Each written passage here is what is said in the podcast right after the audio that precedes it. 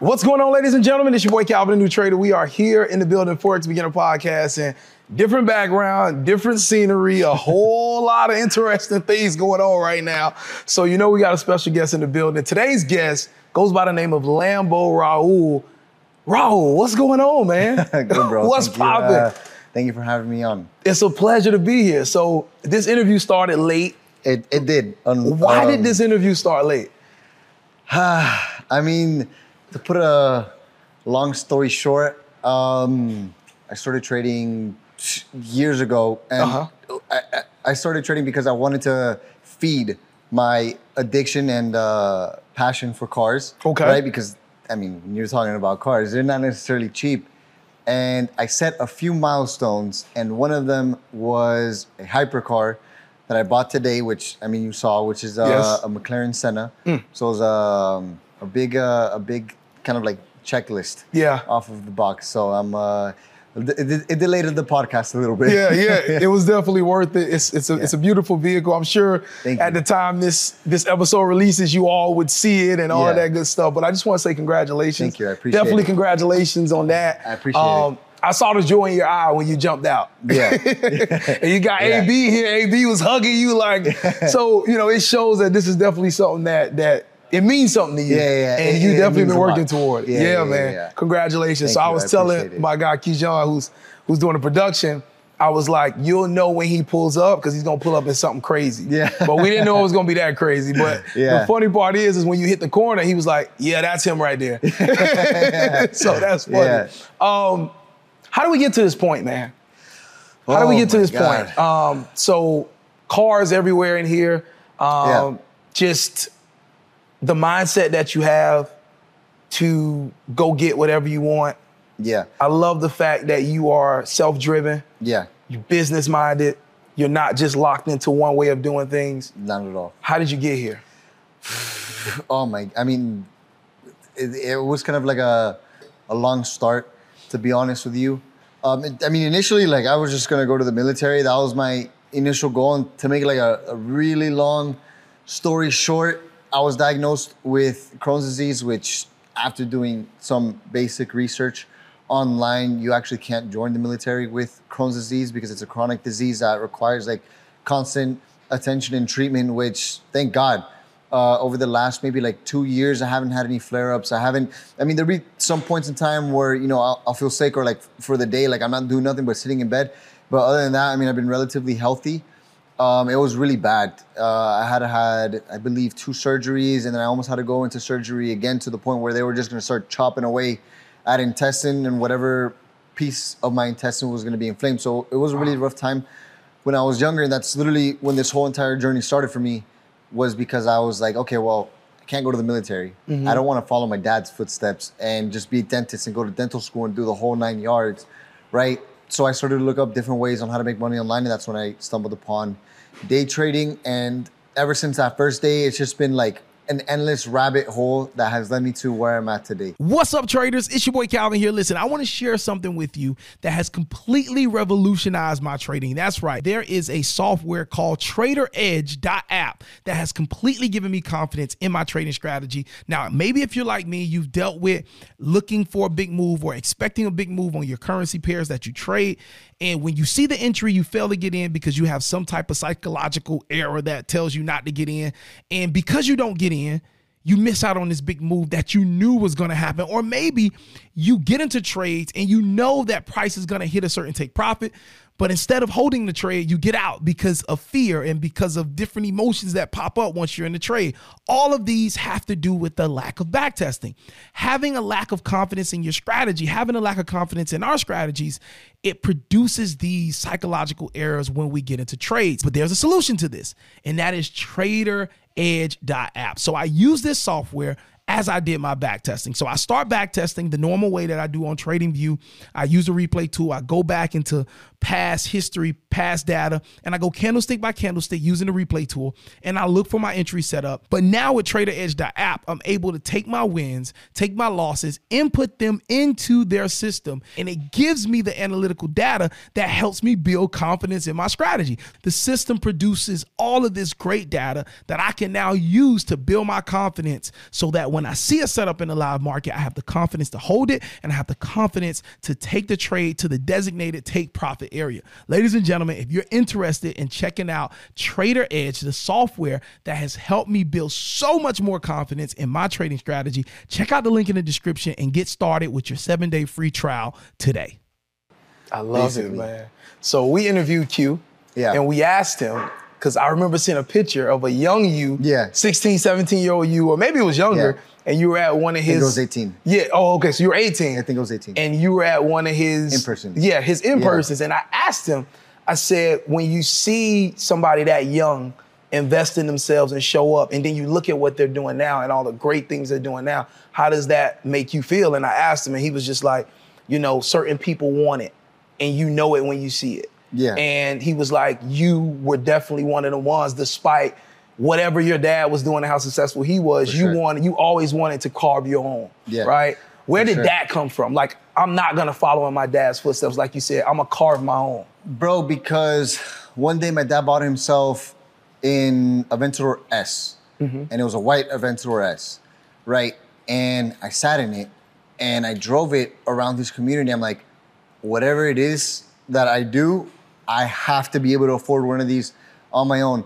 Because a lot of people like probably would have paid me as the typical like, oh, you know, his dad's rich, his dad's got money, his dad this, this, and that. But it's like that wasn't the case. Although we were never like poor, it's not like my dad would just give me here's like fifty thousand dollars, son. Like yeah. go do whatever you want. That that wasn't the case. And a lot of times, like when it came down to me having my own passion and essentially doing what I want to do, it was never like there was never a point in time because my dad always instilled to me is like there's a difference between a rich man and a hardworking man, and I'm not a rich man. I'm a hardworking man, and if something happens to me one day, like everything is gone, mm. and that instilled a lot of fear in me because obviously I have a family, you know, um, especially nowadays. My brothers, my sisters, my mom, and my dad was taking care of everybody. It's like, no, I got to go out and do shit on my own. I can't be reliant on him, and that's kind of like what pushed me to go forward and essentially just try and make something of my own because I didn't want to be a dentist, but I wanted to make the type of money that my dad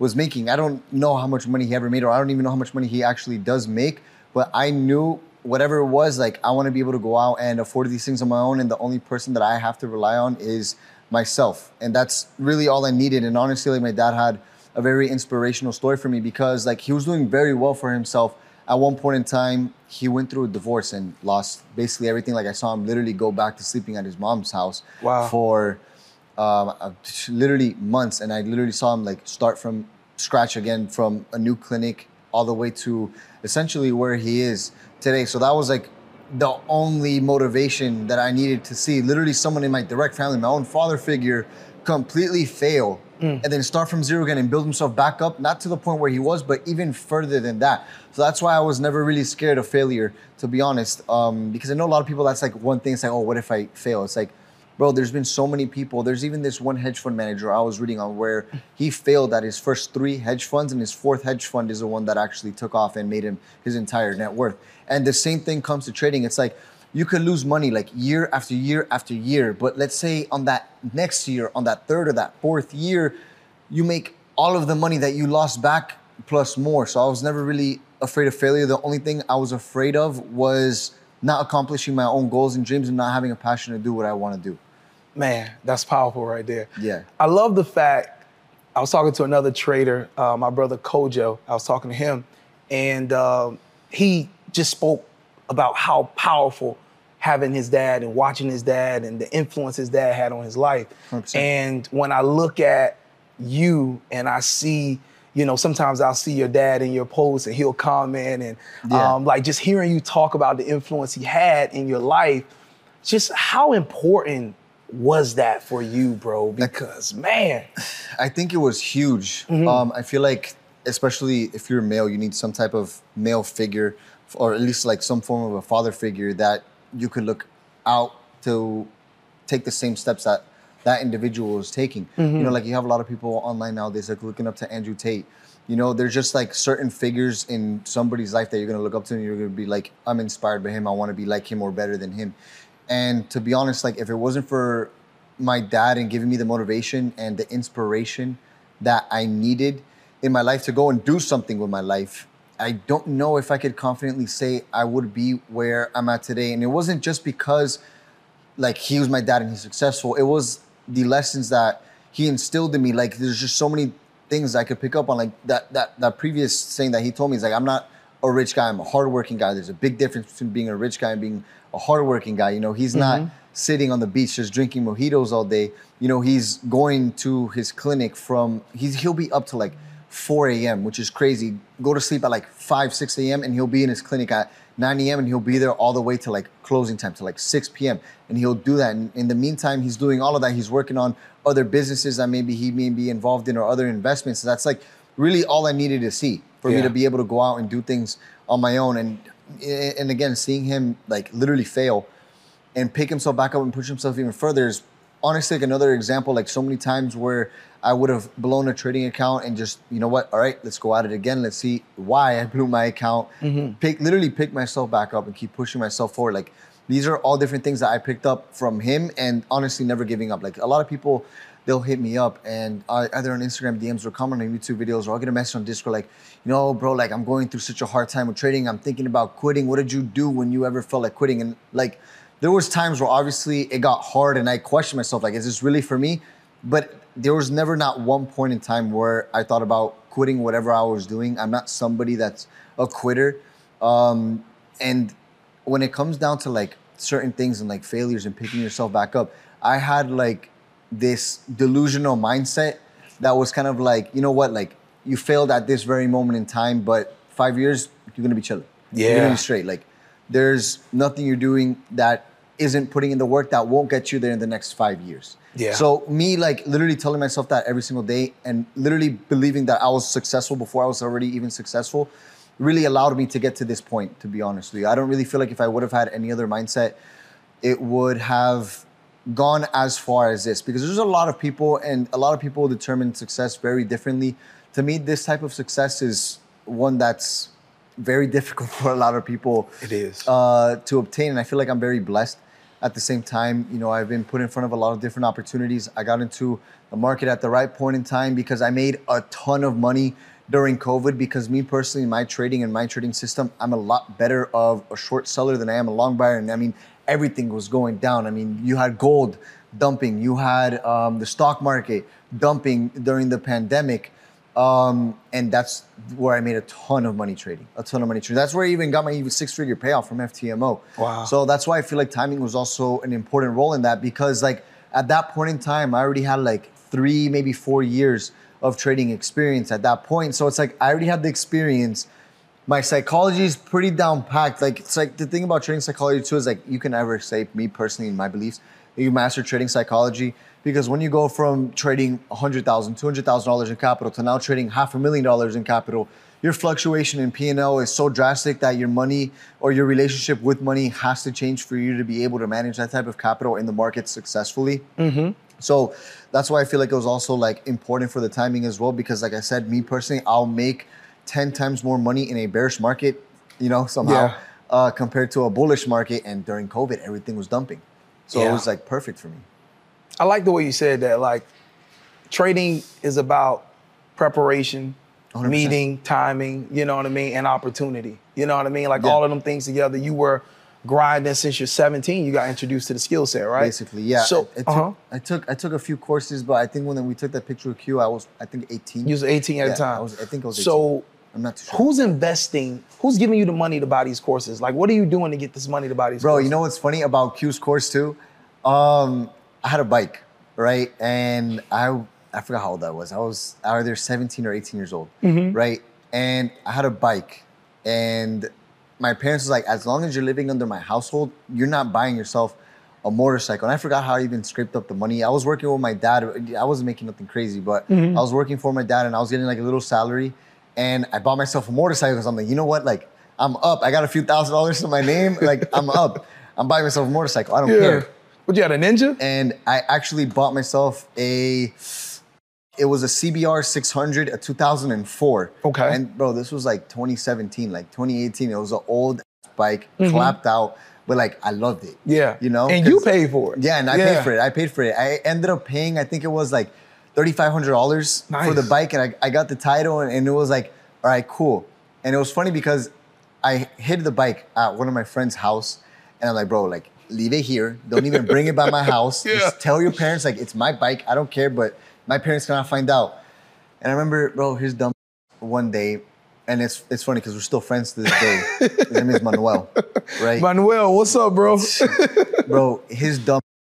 I, I let him ride it around the community. First thing he does when he's done, brings it right and pulls it right into my mom's driveway. My mom flipped the biggest, and it's not like I was inexperienced with bikes. I had been riding dirt bikes and you know different things along those lines, right? So I mm-hmm. knew- I was familiar with riding bikes. My mom flipped the. She called my dad right away, and at that time my parents were paying for my phone bill, and my dad cut off the phone bill, and I had maybe like two, three hundred dollars in my bank account. And by that time, I was already like trying to learn what trading was, right? And I was looking up different like things online, and they're like, "You gotta sell the bike. You gotta sell the bike." Wow. Right? And I was like, "All right, like I really don't have like any other option in here. Like I can't store it anywhere." And my mom literally kicked the bike, and that shit fell on the floor. and um, I ended up putting it on. I don't remember if it was OfferUp or Craigslist. And I lost like 500 bucks on the bike, and I sold the bike for three grand. I drove it all the way up to West Palm Beach, got the three thousand dollars cash, put it in my bank account. And I was like, all right, cool. I bought a few courses, and I think I had like two thousand dollars left to my name, right? And I don't remember exactly how much Q's course costed at that time, but I was like, you know what? Like people were talking about this Q Banks guy. Let me look into him. I had bought a few courses from like people on YouTube Yeah. and I think his in person was uh, like fifteen hundred dollars or Yeah. like seventeen hundred dollars, Mhm. and had like two grand. And I looked at it and I'm like, all right, bro.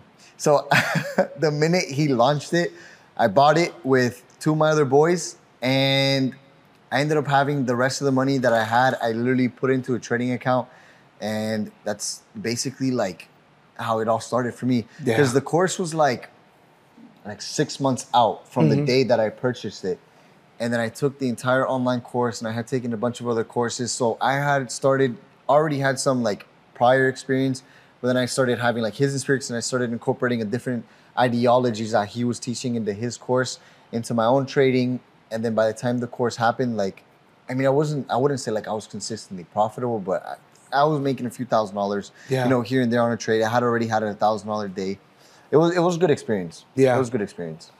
So I like to ask certain questions to bring out characteristics of successful traders. And I be going on these rants, you know what I mean, Yeah. about what it takes to be successful at this skill set, right? And you just really hit like just the things that I've been discovering. A lot of people complain, right, about nobody wants to teach me. Or they complain about I've been doing this for this amount of time. Or they complain about everybody want to sell me a course, right? You are a 17, 18 year old kid. You just sold a bike for three grand. Yeah. And you take that money and you go invest in your education. Yeah. And it's six months out. So it's not even like you finna like get access right No. now. But you're hungry. Yeah. You're hungry for the skill set. You're so even if whatever you learn doesn't work, it's like you're hungry. Yeah. So who's ever, I got a course, I got a boot camp, I got this, I got. You just want the information. Yeah. And I feel like in this day and age, with all this talk about a scam this, a scam that, people are missing the point. The point is you got to get exposure. It's not about what's a scam and what's not. It's about how can you throw yourself at information until you figure I, it out. I can confidently say that I've bought in a few courses of individuals who have essentially disappeared by now and they're nowhere to be found. And a few of them got involved in like some crazy. And I could say like most likely like there's a 99.9% probability that those courses scam me, but I don't care. Mm, come I, on. I, I don't care because I made all of that money back plus more and it gave me the exposure and the first stepping stones that I needed.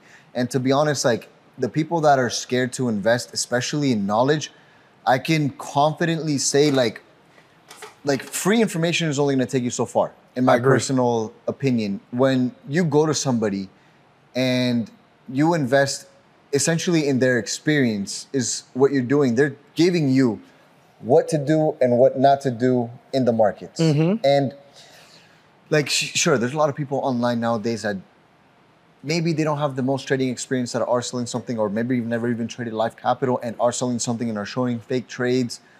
There is some form of at least knowledge and experience for them to even think about selling a product. Because I mean, to be honest, like I don't think anybody's just gonna randomly just start selling a product, uh, especially an information product on something they have no idea about, because they'll be called out like that. Yep. You know, so you're gonna gain some level of knowledge and experience, and it's just part of the business costs, in my personal opinion. Especially when it comes to like starting any type of business, you're gonna need to invest into that business to begin with. You know, so I saw it as like a business cost, and the people that aren't willing to invest in their own knowledge and their own education, to be honest, like, like you, you- you're scared of investing in knowledge and education. You want to get to a point where you're making thousands of dollars a month. Let's call it tens of thousands of dollars a month. Yep. You really think by being scared of getting scammed, 500 bucks, you're gonna get anywhere? Like that is the most broke mindset that I personally ever read of. And, and, and it's honestly a lot of fear. But you know what, bro? The way I see life is somebody's got to flip the burgers. You Yeah, know? yeah. Somebody's got to flip the burgers. Somebody's gonna have to um, valet my car. You know, somebody's gonna have to be at the cashier at the gas station ringing me up for my two dollar Red Bull. You know, Yep. It- without them in society, like society would not properly function. Everybody can't be rich. Absolutely. You know, when you make money in the markets, it's because somebody else lost it, Absolutely. and vice versa. Yep. Yep. Yeah, man. I, I listen. I love hearing the journey because it brings like it's not about what you're doing. It's about the intention and the consistency and the mindset behind what you're doing. Of course. So, tell me this: you're investing in these courses, um, and then you're trying things out. You're learning now from your experience. You're in the market, Yeah. and you're like, okay, okay, I won this trade. All right, I didn't hold that one long enough. You, you're learning from your experience now. You're in mom's pantry. Yeah. Talk about that. How do you know about that? come on, man. come on now. It's me. All right. What's happening in the pantry, right? Bro, so my mom had this little pantry with like an AC unit in her house. And I'm like, I'm going full time. I don't care whatever the cost is. I'm building an office. I used to live at my mom's house in a room downstairs. And like, I fit a desk and my chair and my computer, but it was like uncomfortable. Like, the minute I scoot back, I'm smacking my bed, right? so I told my mom I'm building an office here. I don't care. Okay. Right? I took all the shit out of there, threw my desk out there, and immediately, um, once my office was set up, I started putting patterns that I could recognize on the wall of charts. And I, I think I have the picture posted on my Instagram. Mm-hmm. And I would just try and memorize those patterns as much as I possibly can because what I started to notice was that in the markets, these patterns tend to repeat themselves. Okay. And there's a probability for these patterns to play out in a certain direction when they actually do form. So if I can capitalize on being on the side of like this trade has a higher probability because this pattern plays out four out of X amount of times, or maybe seven out of X amount of times, de- depending on the pattern. That's the way I saw things in the beginning. Mm-hmm. Then, hey, like you know, if I risk a hundred bucks to make two hundred dollars and I win maybe six to seven out of ten trades, like I'm gonna be up. You know, so that's that's when the whole kind of mindset started to really shift for me. Yeah. What type? So, how long were you in the pantry? Oh my god, man. you know what?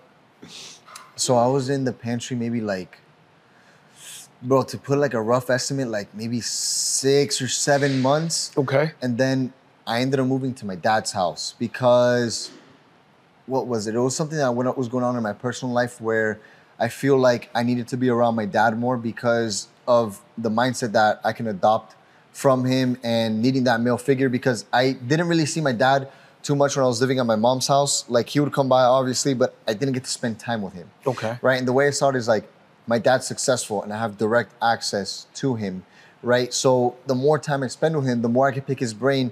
And what re- he really helped me adopt was just becoming more of a man, being disciplined, taking care of your things, like doing what you have to do on a day to day basis. Every single day he would get up to work because I was going to college for a little bit, but I was already trading at that time. And I decided, you know what, like I'm done. I'm not going to college. Mm. I'm going on this full time. And I would literally build my own routine. I was trading the London session at that time, so my routine was obviously a little bit different than your average person's, mm-hmm. right? But it was that's to me was me literally copying pasting my dad's routine onto building my own routine. Yeah. I love what it. it was. And then shortly after being at my dad's house, I was there for a few months. I ended up buying my own apartment. Then I bought my second house, my third house, fourth house. The level up happened Yeah. like crazy. So when you started the pantry, you built the office, the trading room, and the pantry. Yep. Were you profitable? And what was like the biggest day you had at that point? man. I mean, I feel like th- those were like the really early beginner days. Um, the biggest day that I had profitably at that point, it's, it's hard to pinpoint. It was maybe like close to a thousand dollars. Okay, I really started having my big days when I moved in to my dad's house because I felt like there was no distractions. You know what I mean? Like it was just like, well, first of all, like I didn't want to deal with like his family and his other kids, so I was like locked in my room like 24/7. When my dad would come home, oh hey, what's up, dad? You know, how are you? Yeah. Right. So I was literally just locked in. I mean, even from the beginning though, I was spending hours upon hours locked in that pantry. Um, but it really felt like there was no distractions at my dad's house. And I mean, when I was at my dad's house, it was a huge shift. Like you can go back on my YouTube channel and where you see literally like my bed in the background is me living at my dad's house. And I was having like fifteen thousand dollar FTMO payouts. Nice. You know, so that's where I saw a really big level up. So I mean, if, if that was the case, I don't know. Probably my biggest day at that pantry was maybe like, yeah, like maybe like two thousand, twenty five hundred dollars. Okay. And then when you moved to dad's, the level up happened. Oh yeah, for sure. So you spoke about when you moved to dad, like you started getting like fifteen thousand dollar FTMO payouts. Yeah. A lot of people credit you for kind of introducing them to prop firms. That was my idea behind it. Uh-huh. Um, so the thing is, like, my profitability was very, very different. I feel.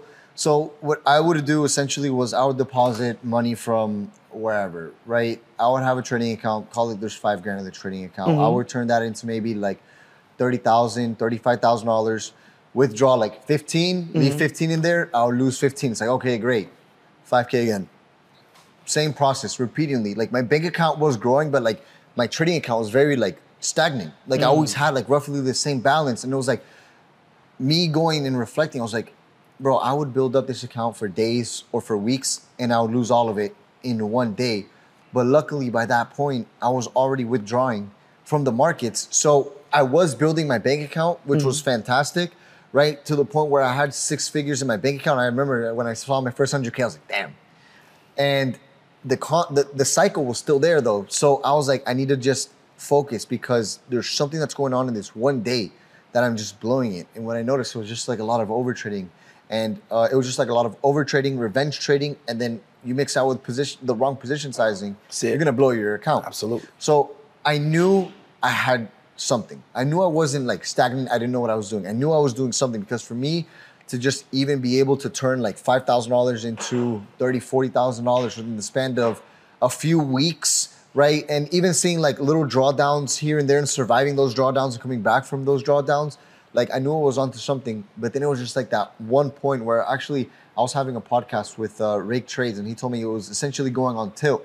And what mm-hmm. he does to avoid going on tilt and essentially like blowing the entire trading account is he withdraws a lot of money out of his trading account and he keeps his balance like exactly the same. It doesn't matter if he mm-hmm. turns 80 grand into like 300 grand that week, he'll mm-hmm. withdraw all of the profit and leave 80 grand in his account and restart. And that's essentially what I was doing. So I had adopted that type of risk management system because he would continue to trade. So if you have like 300 grand in your bank account that you made from trading profits, but you only have 100 grand in your trading in your actual trading account, what is at risk is your hundred thousand dollars because your four, your three hundred thousand dollars in your trading account is not at risk because you can't openly open and close positions there. Right. But at any moment in time, even if you're not in a trade, your trading account is at risk because you can have like one wrong emotional decision where maybe you're over too confident, you're trying to make that loss back, and you just you can't control yourself, and stopping yourself. You have that cushion in your bank account that you've already built up. That hey, worst case scenario, I blow this 100 grand in my trading account. I have another $300,000 in my bank account that's solely trading profits. I could pull out maybe 50, 100 and still be up a net profit. So it wasn't like a, a really smooth like equity curve to the upside, right? And there was a lot of blown accounts involved, but it was still a point where I was making more money than I was losing in the markets. It just Yeah. wasn't like picture perfect profitability as to what everybody would think it would be. Yeah. You know, seeing like a big fat figure in your trading account, the big fat withdrawals, like that wasn't the case for me personally. And to be honest, like I don't think a lot of people really have it in them, especially to like get to that point where you know you want to see seven figures in your trading accounts. Like, okay, cool, do you even have like multiple seven figures in your bank account to be able to relate to those seven figures in your trading account? Mm-hmm. If you've never seen a hundred thousand dollars, like what do you expect when you're trying to go for four hundred thousand dollar uh, challenge? Yep. You know what I mean? And it's like you have these dreams and aspirations of trading like seven figures, but you don't even have a few hundred grand in your bank account. It's like, bro, take it by baby steps. Yep. And it, it, like the thing is to get to that level too. That's what I'm currently dealing with and fighting with right now. So I want to get to that seven figure level to start really pushing myself to the next level. Is it's a whole different mindset, and the way you trade has to be completely differently Yeah. yeah. right? So like I'm training myself now to go into 2024 to go push myself further than that. Because like on a trading account, I'll get to like high six figures, I'll withdraw all of it and then restart back from zero.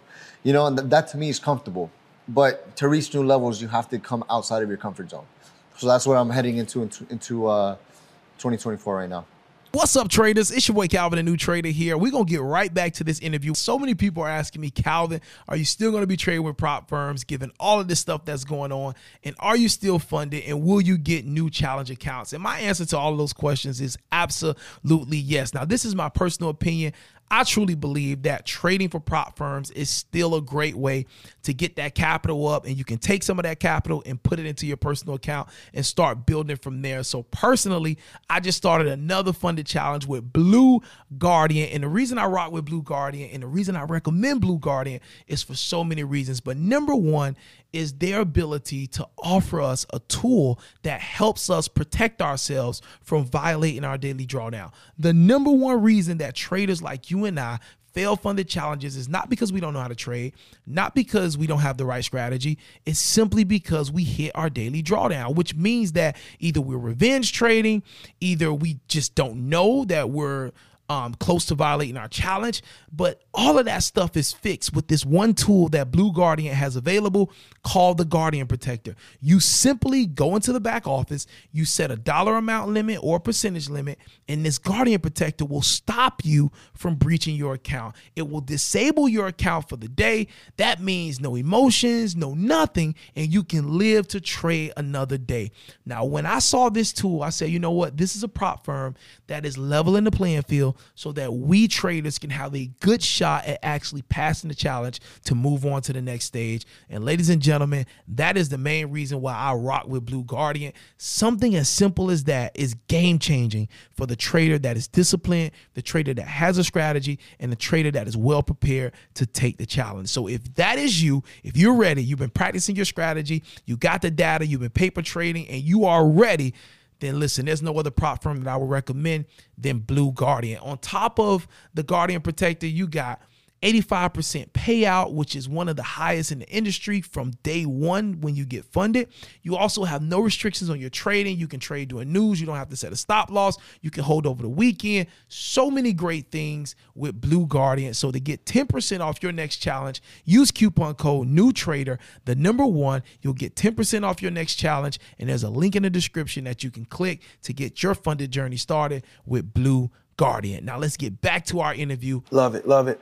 So I want to go left a little bit. You're 24? 25 now. You're 25. Yeah. When did you turn 25? I turned 25 in August. August. Happy belated birthday. Thank you. You're married. I am married. Come on, man. You have a daughter? Two daughters. Two daughters. Two daughters. You getting busy. Yeah. How long you been married? uh, about a, uh, it's about to be a year. You yeah, you got really busy, really Yeah, fast. yeah. Okay. I love that though. Yeah. I love that. How many young men are you seeing with success, um, fame, you know, notoriety, money, access that are making a decision to settle down, find somebody, build a family? I know dad is a big part of that, you know, Yeah. of just raising you the right way. but talk to me about that, man. Why are you going left when so many people in your position are going right? Bro, like I said uh, before, like I mentioned, I have two daughters, and I mean, I don't want to like talk about that situation too much um, to the general public. Right. But uh, essentially, like, you know, I had a baby, right? And I was um, with my wife on and off quite frequently. Um, and a lot of negatives happened in the previous relationship where my first daughter was born. Then, you know, I was essentially going to be a single dad. Oh the child, and then me and my wife reconnected, and the fact that she told me that it didn't matter to her that she would love me as much as uh, she would love my daughter was um, that was it for me. That's beautiful. You know that's uh, that was it for me. Mm. You know that really showed me like um, she's the one, and I need to stop around. Yeah, yeah, yeah, yeah. Yeah. I see it in you, bro. Man. Yeah. I love that, bro. Yeah, it's just I made a a lot of mistakes in my past, immaturity, you know, making money. Um, I made a I made a lot of mistakes, and she really helped me mature. And she's there with me by my side as I'm becoming more of a man. So I really have a lot to uh, thank her for. Especially like last year, I was down a really destructive path. Like I was just blowing literally hundreds of thousands of dollars, like partying every single day, and I, I really like I I didn't care. Like I looked at my Amex statement. I think it was like earlier this year, and it was like almost a million dollars in just like basically alcohol. And I was like, like, you know what? Like I could have potentially still been on that same path if it wasn't for me reconnecting again with my wife, um, and her making me realize like like it's it's time to man up. You know what I mean? I can't be a little boy anymore. Yeah. Bro, you are awesome, man. Let's Yeah. go. So I'm a married man. Yeah. I've been married eight years. I got married when I was your age. I was 25. My wife was like 22. Yeah. Right? And I always talk on this podcast. I always ask people, hey, do you want to get married? And Yeah. so, and people say I try to make people get married. Nah, because I just understand. The Bible says a man that finds a wife finds a good thing. 100%. And hearing you talk and get emotional like that about your wife, as a married man, bro, I honor that and I love that, bro. Thank you, I are it. awesome, dude. I appreciate like, it. Like for real, man. Yeah, it's and like- I, it's just like like regardless of all the materialism I may have, like I know at the end of the day, like if I were to, God forbid, lose everything that I have, I know my wife would be with me at the bus stop. and that's I could say that with like a lot of certainty. Man, that's beautiful. Yeah. Man, give your wife a shout out, man. She the real champ here. Give your wife a shout out, man. I mean, it's Nicole Garcia on Give her a Instagram, but like, she got more followers than all of us. Oh man, shout out to the man. Listen, bro, that is beautiful, man. I'm, I'm, I'm so happy to hear that. Yeah. So, how is it being a dad, man? It's different, bro. It's um. And you're a girl dad, a dad. I am a girl dad. So teach me, because I may be having a girl coming. So my wife's pregnant Yeah. right now. We don't know if it's a boy or a girl. Congratulations. But thank you. But if it's a girl, teach me something about being a girl dad. Um, it's different, bro. It's I feel like it's a. I have I, don't know how to describe it, bro. It's like a. It's uh, I don't know how to describe like the love. It's like a.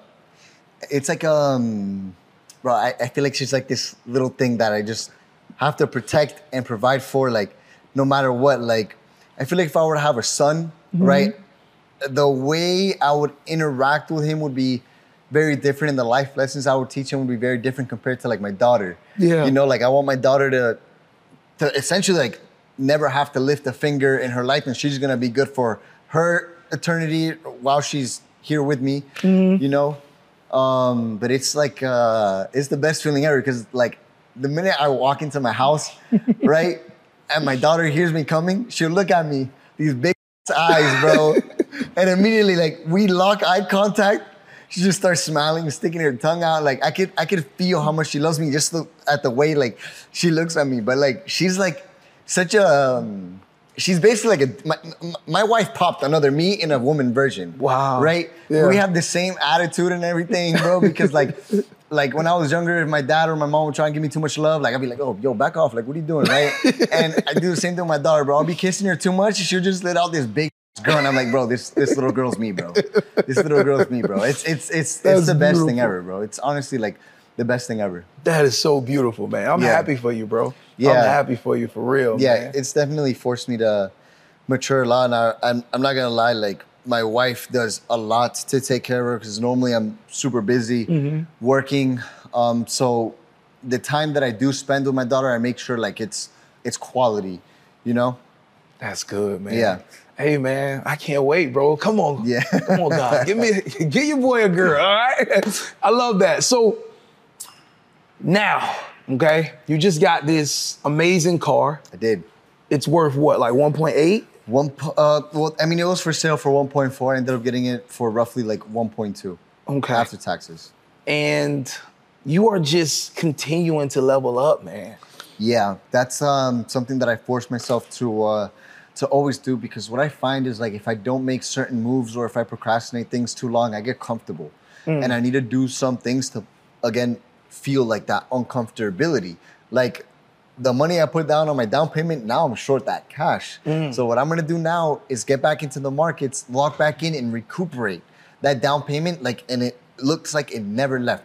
But the beautiful thing about trading is whatever the monthly note is on that car, literally go dump it into a trading account. And essentially, like the way I like to view my trading is like, okay, let's say this is a car. This is a McLaren Senna. I put X amount of dollars down. This is what it's gonna cost me every single month. And that's 5% of this type of capital. That's 10% of this type of capital. That's 20% of this type of capital in a trading account. Mm-hmm. What is easy and sustainable for me to do? And I always look at it from like a 10% perspective. Mm. I can make 10% like a joke, hmm. a sneeze, which is a true blessing. Yep.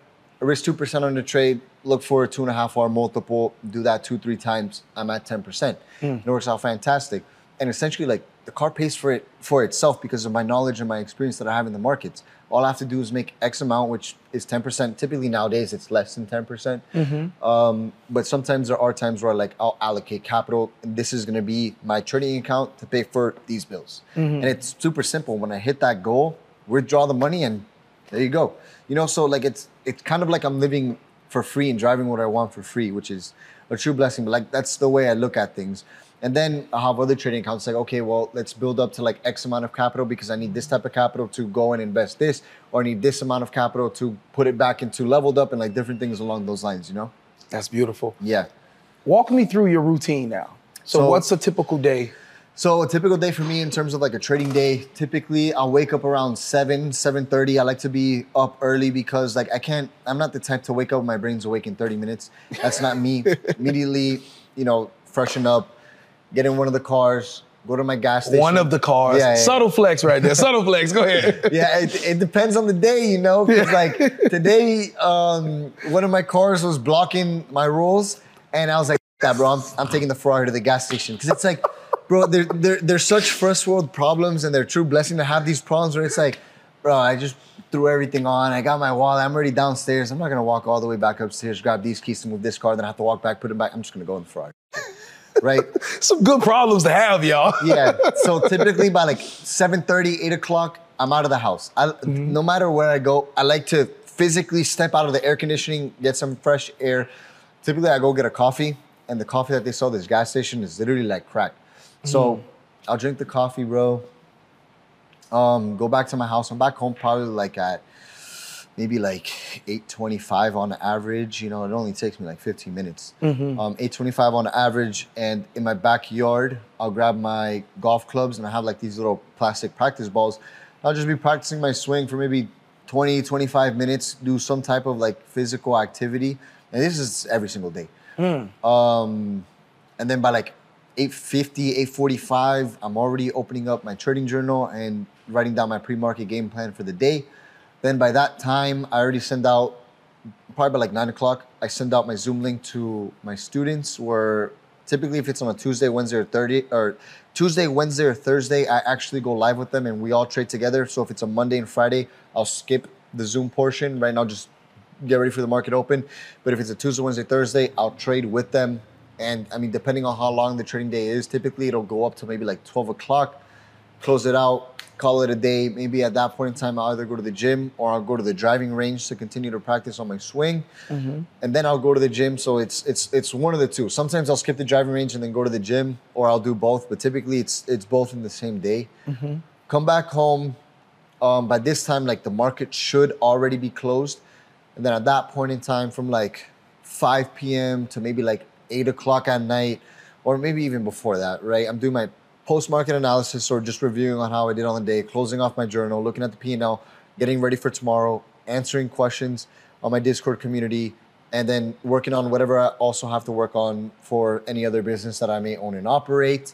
Uh, there's a few other things that we're doing now, um, which sometimes like as I'm trading in the morning, if I'm already in a position, like a lot of trading is just simply waiting. I'll also be working on my other businesses if I'm not live with my students. If I am live with my students, and typically I'm just answering a lot of questions, making sure everyone has the right type of clarity. If we're waiting for a setup, or maybe if we're in a setup, I'm explaining the trade. Oh, hey, look, I'm going to be taking this trade. Uh, this specific area where I'm going to be thinking about stop losses here. These are going to be my potential take profits, and this is why I'm taking this trade. Like it's just very routine. That's like a typical typical day for me. Okay. And this is every day. Every day, Monday through Friday. Which, to be honest, like I don't think I'm going to be trading Fridays anymore because these last few Fridays have just not been great for me. They've either been like a loss or like a break even. And oh my God, last week I had a break even trade on Monday, Tuesday, Wednesday, and then Thursday it was like a huge day. So I was like, oh, thank God. You know? So how do you like I want to get into this a little bit. Are you looking for setups every day? Are you actually in setups every day? Um, or like, looking for what's the mindset on that? I'm looking for setups every day. Mm-hmm. Um, typically, like I'll have a playbook, just like a football coach has his list of plays. He's going to tell his player, "Yo, we're going to run this play here. We're going to run that play here." I'll Mm-hmm. do the same exact thing.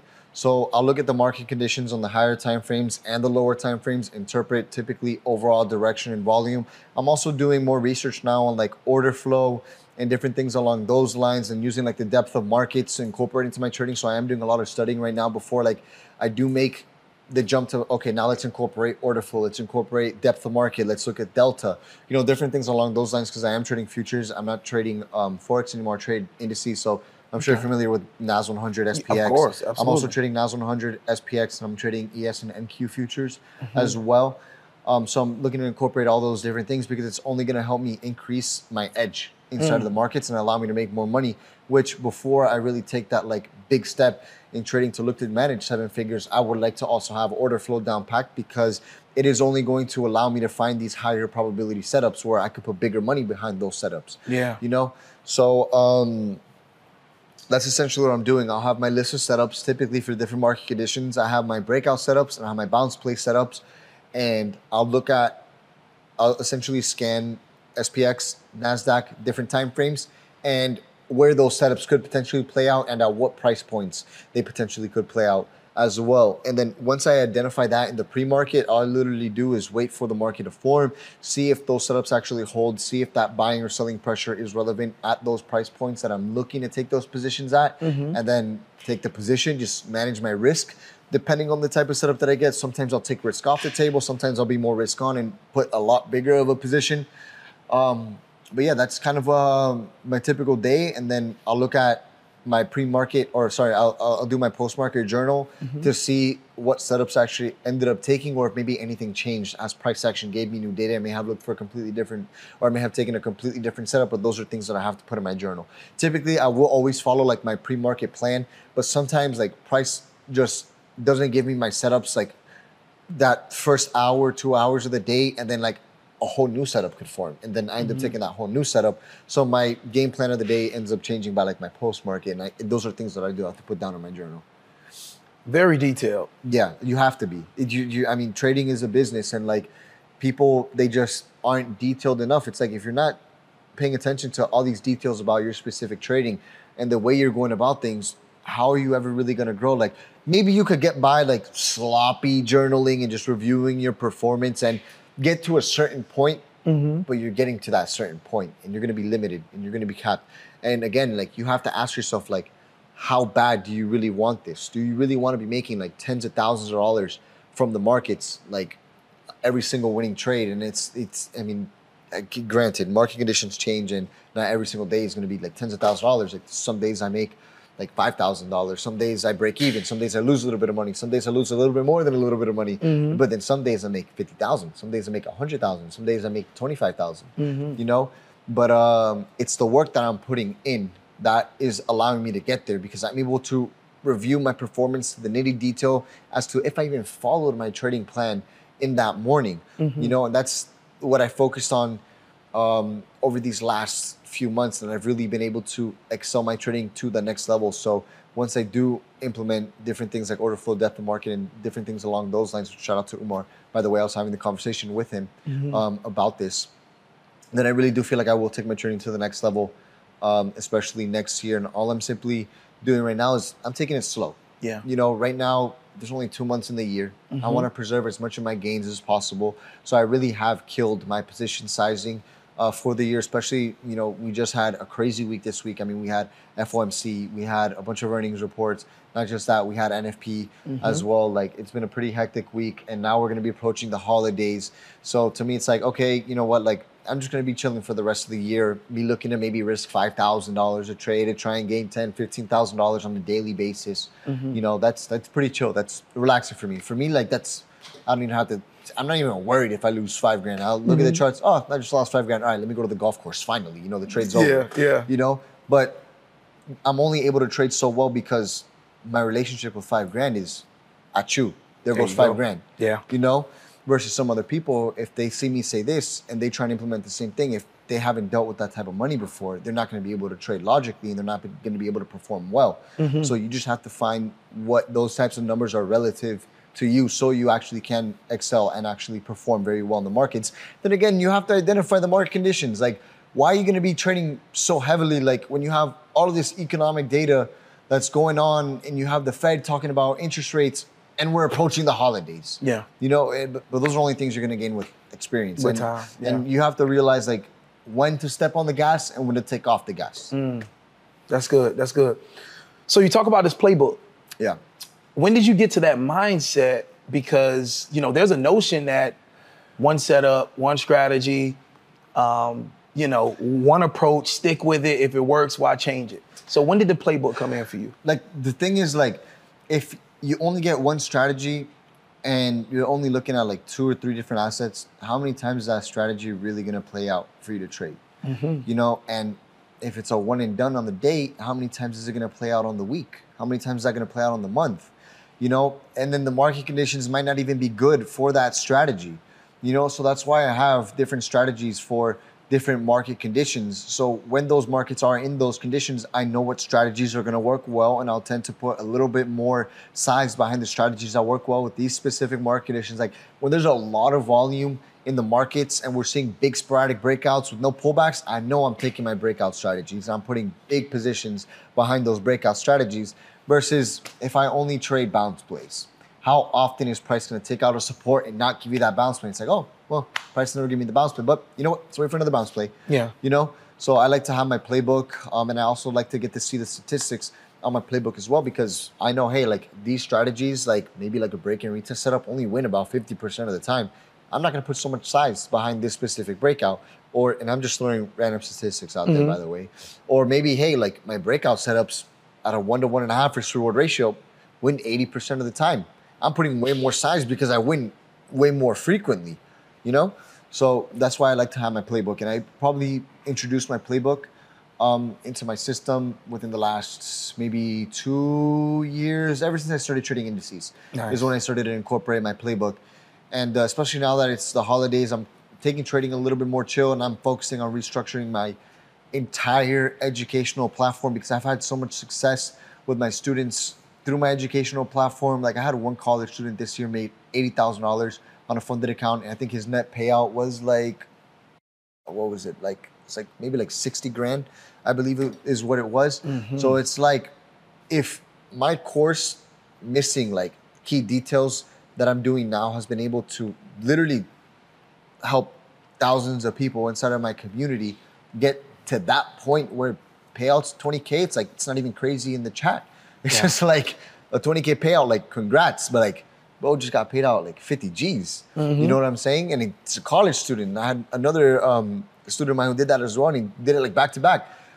If i've been able to get to that point now with all of this new information and structure that I have now that's helped me get from this point to where I'm at now in my trading, bro, I'm restructuring my entire and making sure it's A plus plus. Like if my course was a restaurant and to get like three Michelin stars. That's my goal right now. So I've just been like focusing on that over the last few weeks as well. So like that's why I'm kind of taking a chill my training right now. Cause before like I have gone some DMs like, oh hey, you know, like we're supposed to like 50k days, 100k days. It's like, why why are you only making like why are you only making like 27,000 in a day? It's like, bro, I'm just chilling. You know? And it's like the people that say that have never even seen that amount of money in a day from nothing. But it's like Forex is like a video Yes. game where people like, oh, Raul, you only did 50K today? Yeah. It's like, bro, do you even have 50K in your bank Yeah, account? and you like, know what I mean? and like the thing is, like, there's also a lot of people online who are showing fake results, like crazy numbers too, and like they, they don't know it, but I know it, and it's just like making that type of money like so consistently is difficult unless you really have like a large account that could sustain that. Mm-hmm. Absolutely. You know?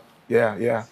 So uh, before we get out of here, and like this has been great, by the way. I like, appreciate it. Like really, really great. I appreciate it. And I thank you for just your passion, the transparency, and just the bro, the the real bro, the real life emotion. I love it. You know what I mean? Like I can feel your hunger for this skill set. You Yeah. know what I mean? So thank you for that. Um, before we get out of here, Yeah. if there is a trader that is like a young Raul, 18 years old, um, you know you don't want to do what your parents want you to do, or you know you don't want to go to school. You know the traditional way of doing things is not for you. You're in this skill set. I have a saying, right? So before I finish the question, let me just throw this in there. I have a saying that traders are entrepreneurs Yeah. and they want to control their narrative. Yeah. They want to see their skill set produce fruit Yep. for them, right?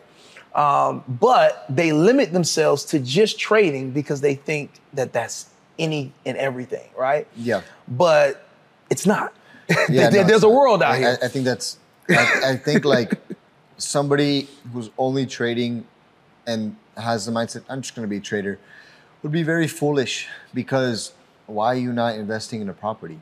yes. Why are you not investing into the stock market? Yes. Why are you not dumping money into the S and P 500 just to have like a long-term retirement portfolio? Mm-hmm. You know, like these are things that, to be honest, I don't talk about often, but these are things that I'm like constantly doing. Like most people don't know, like I dump like five grand um, bi-weekly into the S and P 500 to just Really? compound. Wow. You know, and that's just like having your money make you more money. Like you don't need so much money sitting in a checking account. What is it doing? It's losing to inflation. Mm-hmm. You know, like billionaires are literally just trying to buy whatever they could buy, so you don't lose money to inflation.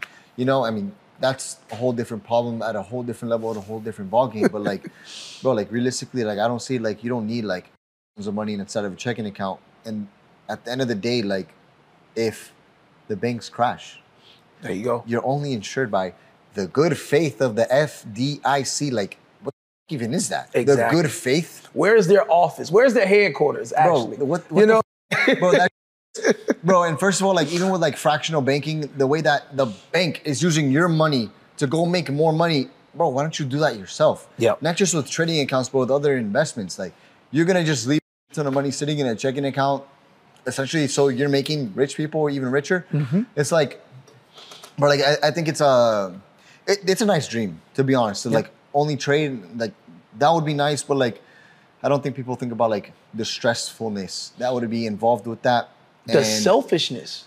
correct I you know that that would be to someone's family that's mean- depending on them. yeah i mean like you know? because like like trading is not easy bro Yeah. like i remember there was this one day where i ended up losing like 50 grand in the markets and my wife wanted to do something i'm like babe sorry canceling all plans today i'm going to the driving range. I'm not going to talk to you for a few hours. Mm. bro it's just like bro like no matter at what point bro losing 50 g's is any type of money realistically especially when you get up there it's not easy. Mm-hmm. Like imagine I, I couldn't even imagine if trading was my only source of income. I don't know how i would have recuperated from that loss. But since i have so many different sources of income and investments and assets bro 50 grand yeah the loss sucked i dealt with it throughout the day. I got over the next day and i'm able to come back to the markets and make that money back plus more. But i couldn't imagine like trading being my only source of income waking up the next day and having like that nerve of just like damn bro, like i gotta make my money back. That sweat of like damn now i don't want to lose the next trade because i don't want to be in a bigger loss. Yeah. you know like just put yourself in that position and think if that's sustainable for you the long term and if it is bro i'm just gonna pray for your heart by the time it's like 30 you know yeah, absolutely. I, I wouldn't be able to Oh, imagine that. you kind of answered the question, but I'll just say the second part. If there's any advice and if there's any words of encouragement that you would give to that that entrepreneur, that trader at heart, what would it be as they're trying to build their empire? So for that younger individual. Definitely in the beginning, you want to keep your expenses as low as you possibly can. Mm-hmm. So when you do get to a point in trading, which by the way, like I wouldn't even, especially if you're just starting, I wouldn't even think about like profitability. I would think about just finding the right. I don't want to use the word mentor because I mean, at the end of the day, you don't really need a mentor, although it will cut your learning curve um, a lot. If you can go the free route, you can go like the mentor route, whatever you do, you have to make sure that the information that you're taking in is going to be valuable to you in the long term because you don't want to be taking in just garbage information that isn't going to get you anywhere. Which is why I say like, yo, like there's so many people that know so much more than you just invest into them, or even just like the free education they post online. Because I post a, free, a lot of free education online. I even post like trades from start to finish online too. You know, trading is a long-term game in my opinion and one thing that always helped me in the beginning was having a five-year mindset. Like if i keep at this every single day and i give it my all every single day for the next five years i'm definitely going to be in a lot better position than i am today. So i'm just going to lock in and focus on just the skill set in general and especially to like the mentor i mean not to the mentors especially to the people who are just starting off. There's main key components that i want you to focus on. The first one is probabilities mm-hmm. the second one is having an edge in the markets, risk management, risk to reward, and most importantly is having a trading journal where you could track your statistics, mm. right? Because just like any business is going to have business logs, and Umar literally said this perfectly in the podcast that I was watching him do. He, you're going to be able to go back to three months ago and see what date that was and see what trade you took on that date and see why you took that trade. Mm. Without that information, like that's not even anything that you need to share to the public. That's something that's for yourself because you are the CEO, you are the employee, and you are the investor of your trading business. So you need to be able to interpret all of that data and find out why you're not at the point in your trading where you want to be and how you could grow. You need to stop making those mistakes. And forever, for anybody who doesn't have a playbook, definitely get a playbook because it's going to take a lot of that ease on wondering like where's price going to go? What should i wait for? And adopt an if and then thought process you know? That's so like there's just so many things but definitely like those key terms like look them up. You know it's having an if and then thought process probabilities money management trading psychology i mean is a huge one. Having an edge in the markets trading journals playbooks like all of those different things like these are all things you can incorporate. And don't feel overwhelmed at all these different concepts that you're trying to put together bro you have time mm-hmm. especially if you're young baby steps learn one concept first understand it analyze it incorporate it onto the next Yeah. and slowly and slowly show up to the markets every single day and really give it your all like if you want to become successful in this industry like it's it's it's going to be more than it's going to be more than hard work it has to be your life's work I like that. It has to be more than hard work. Has to be your life's work. 100% That's it, man. 100% That is it. I heard a wise man say, uh, he said, Calvin, why start anything if you're not willing to give it 10 years 100% before you see any results from 100% Yeah. and most businesses don't make any money i, I believe the statistics is like in the first five or 10 years anyways Yeah, yeah. you know it's like just think about doctors how long does it take for them to actually get a career in the medical field and then get out of debt for them to really start capitalizing you know so why are you going to look at trading ha, i'm going to be profitable in six months like that's a joke that's, That's a so joke good. That's so good, man. Ladies and gentlemen, Lambo Raul. Before we get out of here, when did you put the Lambo in front of the name? Like, when did you come up with that? It was funny. Who came up with that? Bro, I was at a New Year's party Uh-huh. and my I made a social media. The only reason I made a social media was to showcase whatever car I would have at that time. Okay. And I had a GTR. And my name on Instagram was Raul GTR. And to be honest, like I didn't really care to show people that I was trading or anything. I was posting maybe little profits like here and there, you know, thousand, two thousand dollars. And I had a GTR and I was mainly showcasing the car because it's like I, I can appreciate the car itself. And then one of my, and then I ended up getting a Huracan, and then one of my boys was like, bro, like, you don't even drive the GTR anymore. You don't post GTR anymore. Like, what are you doing? I'm like, damn, you're kind of right. But a lot of the people that I followed on Instagram, they had like the car that they typically drive in their name, mm. you know? So I was like, well, I mainly drive a Lambo now. I still gonna have the GTR, I still post it, but Lamborghini being my favorite brand, and I, he, he made me think, and I was like, you know what, you're right. And what was that one quote? there was one quote by Ferrari himself. I think the quote goes like, "You drive a Ferrari when you want to be somebody. You drive a Lamborghini when you are somebody."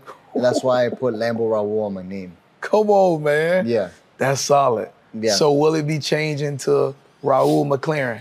No. No. definitely okay, I Definitely got you. not. I got you. Yeah. Ladies and gentlemen, it's your boy Calvin, the new trader, Lambo Raul. Man, listen, this has been another great episode, and as I always say, we look forward to running into you at the bank one day, but you cannot meet us there. You got to beat us there. When me and Raul pull up, you should be walking out, duffel bag on your shoulder, big smile on your face. That's our way of saying we are going to be successful. Holla at you later. God bless you. Take care. Appreciate you, bro. Yo, that was great, beautiful, bro. man. Thank you so great much, bro. Man, that was awesome, bro. Yeah, that was that was really, really That awesome, was man.